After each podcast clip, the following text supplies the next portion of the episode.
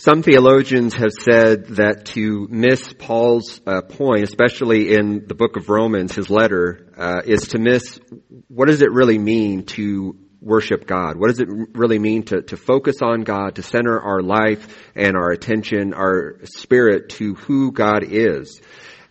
And that oftentimes the reason that happens is because we have other things that take away our attention. We have other things that take away our focus and our energy. These are things that we choose to take away our focus and our time and our energy. And a churchy word that we can often use for that is the word idol. So the question might be, what are those idols in life that might draw away our attention and our focus and our time and energy? And if God is a God of love and we're supposed to be worshiping God, what does it mean when these idols seem more important than a God who loves and sees all people? And some of those idols might be those uh, phrases of life that maybe we as as people in the United States um, might seem uh, to be very familiar. Maybe we've even said some of these from time to time. Phrases like "go big" or "go home," or phrases like "some people have it and some people don't," or phrases like "only the strong survives." Paul writes in his letter to the Romans about being transformed, about not letting uh, phrases like this or ideologies like this or even theologies like this to influence us and our way of being. He writes about not being conformed to this world, but being transformed by the renewing of our minds. And so how do we take these things that maybe the world throws at us and in the midst of that, figure out a different way? a different way to see, a different way to live, a different way to interact. Because when we think about not conforming, but about transforming by renewing, part of this means, of course, learning new things. And in learning new things, we learn new people. And as we learn new people, we learn new ways of life. This is what PBS is all about learning about new people, learning about new ways, learning about new realities. And how is it that those realities now impact our own because we have learned about them, we know about them, they are now a part of us? Just think about how countercultural PBS has been for so many years. And especially for children.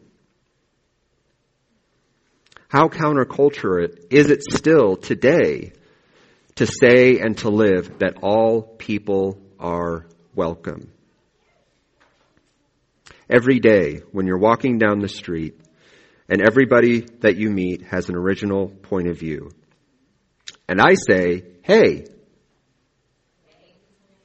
what a wonderful kind of day. If you can learn to work and play and get along with each other. These are the words of Arthur. A character who first started uh, in books and then became a popular PBS uh, cartoon show. Every single episode is about how we live and learn from the midst of each other, how we live in diversity, how it is that other people's lives uh, experience and circumstances impact our own, and sometimes those are great, and sometimes they rub against us, and we have to learn and we have to decide each and every episode, will we actually live life together?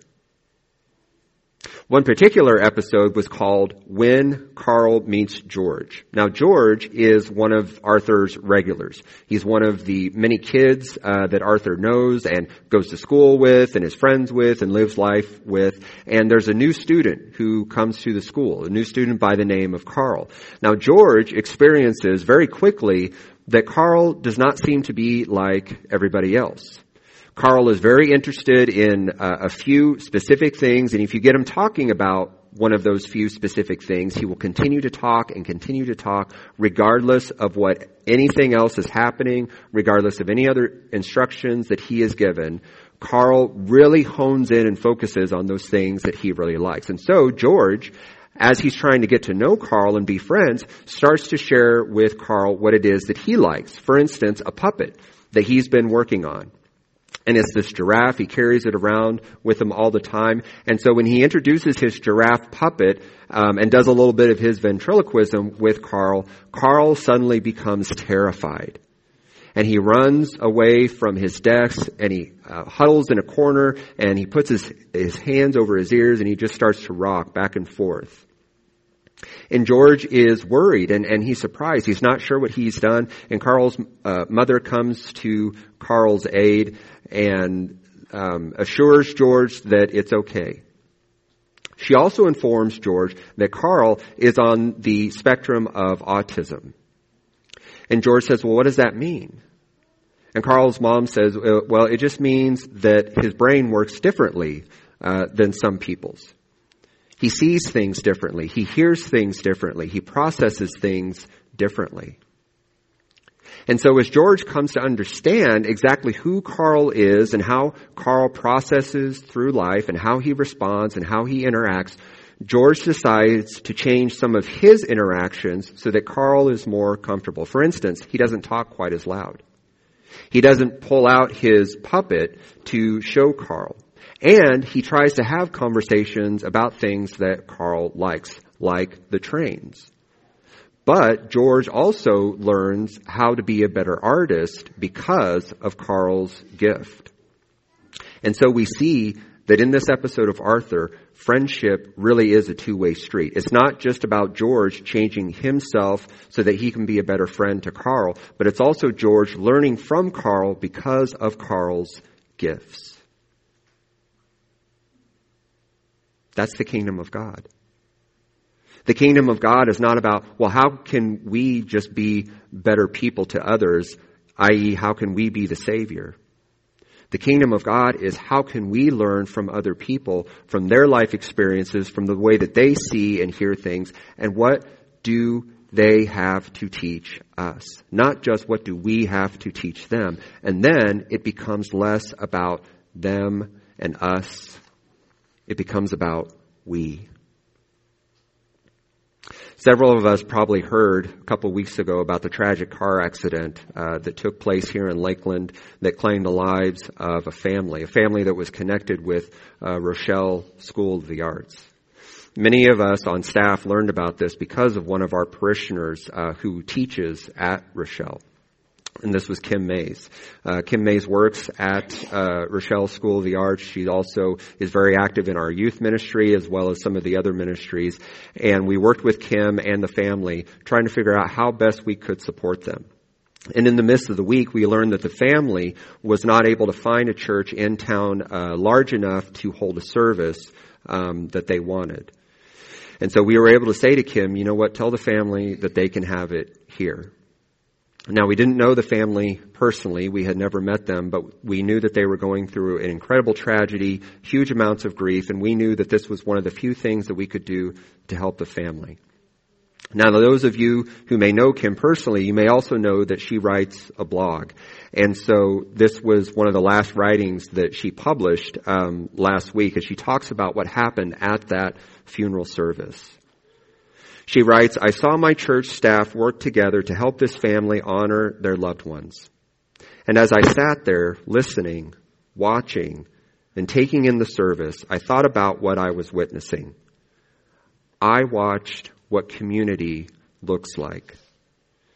Today I gained an appreciation for new traditions. I watched and saw that it did not matter what people were wearing, for it's much more about community than clothes. Because today wasn't about us, and it wasn't about them. Instead, we all came together, the us's and the, and the them's, just as it should be. I saw it happen today, and I know it can happen tomorrow. So for those of us here, those of us in this current, how do we make it possible today?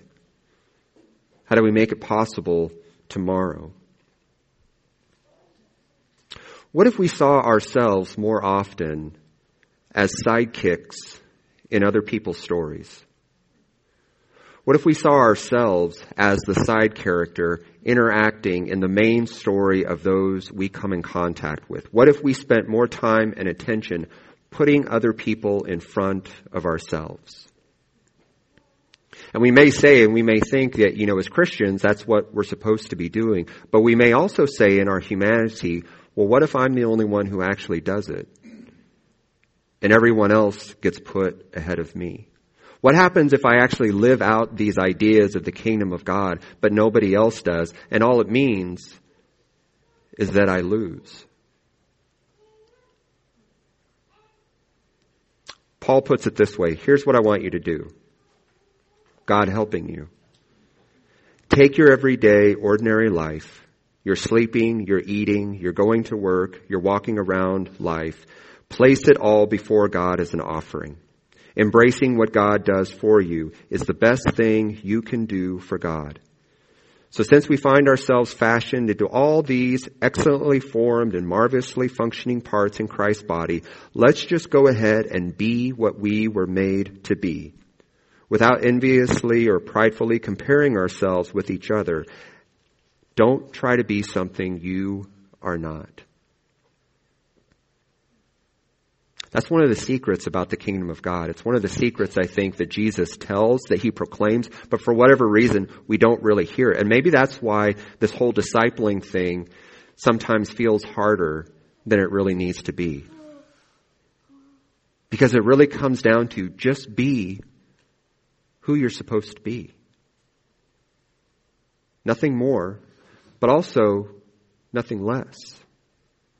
Be the person God has created you to be so that you can do what God has called you to do. And yes, even that can seem very hard at times. It can seem as though, well, I'm trying to be who I am. I'm trying to do what I'm supposed to do, but it doesn't feel like I'm getting anywhere. I would argue in many ways, no one knows that better, of course, than Jesus. But secondly, I don't know that anybody knows that more than PBS. Because PBS for decades has been fighting a constant cultural battle for attention and for relevancy and for support. There's a beautiful scene at the end of Mr. Rogers' movie, A Beautiful Day in the Neighborhood, where Mr. Rogers is playing the piano at the end of his show. Now, the movie A Beautiful Day isn't really about Mr. Rogers as a central figure. It's actually about a reporter who's interviewing him. But throughout their experience together, as they get to know each other, the reporter keeps asking Mr. Rogers a question about, do you really feel like you're making a difference? Do you really feel like what you're doing is important? Do you, do you ever feel pressure at times? Do you ever feel worn down? And Mr. Rogers never really answers that question. In fact, in, in one instance, when he kind of sort of starts to answer it in, in his own Mr. Rogers kind of way, he talks about it in the sense of playing a piano. And sometimes you just feel like you want to smash the keys down as a way of expressing your anger. That that's healthier to do than to say, express that anger towards other people. And so as he's playing the piano at the end of the movie, you can sort of see that everything is kind of coming to a head for him and, and he's kind of struggling and wondering, am I even making a difference? Until he finally just smashes down those keys. But after he takes a moment, he begins playing again. He begins playing in his own calm, peaceful, Mr. Rogers way. And in that, we see him make a choice. Some days it feels impossible. Some days it feels as though, as we are living out the realities of what does it mean to be a disciple of Jesus Christ, what does it mean to feel and to live in the kingdom of God, we may feel as though we're speaking into an abyss. And when that time happens, and sometimes it feels like it happens every day, we are offered the opportunity to once again make that choice. A choice to believe. Not because it's the right answer, but hopefully because what we believe in, who we believe in, has impacted our lives so much that we know no better way. And we still want more. So Muppets and monsters and cartoons, what is really the point? What is the point in engaging in all of this kid stuff and, and talking about it more than just what it is that we see on TV? Because eventually we grow up and it's though we stop believing.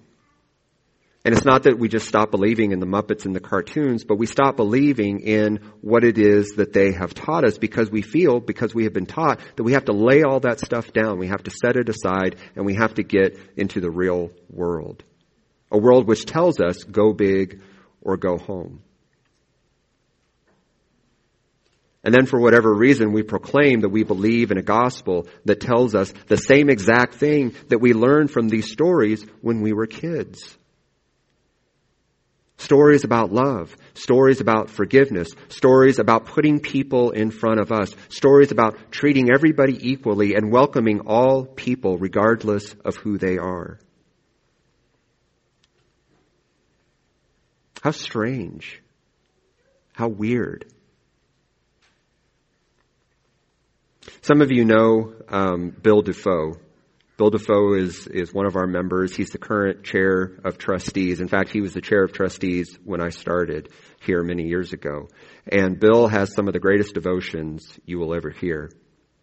At this last trustees meeting, he talked about how being a follower of Christ is really an odd and peculiar thing. That anyone who would choose to follow Jesus Christ is really just peculiar and odd. And in actuality, Christ himself was pretty peculiar and odd. And look where we are now, 2,000 years later, because of an odd, peculiar person. Some of you may have read the book, The Wild Robot. The Wild Robot is a robot that has been manufactured and like thousands of others are delivered to places all over the world. Well, this one robot was in a plane crash and its crate landed instead of where it was supposed to go, it landed in a remote island. And as the robot uh, is let out, as the robot is turned on by the animal inhabitants, the robot starts to learn by interacting with the only organisms it has ever encountered, these animals. One of the animals is a duck by the name of Brightbill. Now the robot, whose name is Roz, accidentally comes across this egg and decides to raise it because through its uh, computing, it determines that the right thing to do is to raise this duck. And in the midst of it, the robot falls in love with this duck. She calls it Brightbill. And in the second book, they get separated. And for a, a long time in the book, the robot Roz is struggling, trying to find her son. And when they're reunited, we see a mother loving her child. And in the midst of this, Roz is finally discovered by the company that created her. In fact, she comes face to face with her actual creator, the scientist who designs all of these robots. And as the scientist learns what Roz has done, what Roz has become, the scientist says to Roz, all of this is only because you have gone through some kind of defect mechanism. There's something wrong with you. You're not operating the way that you're supposed to. We will fix you. We'll erase your memory. You'll be this kind of robot you're supposed to be because what's happening now is defective. And the robot computes this for a moment. And she says, maybe you're right. Maybe I am defective. Maybe everything that I have experienced, everything that I have gone through is the result of a glitch. But if so, what a beautiful glitch.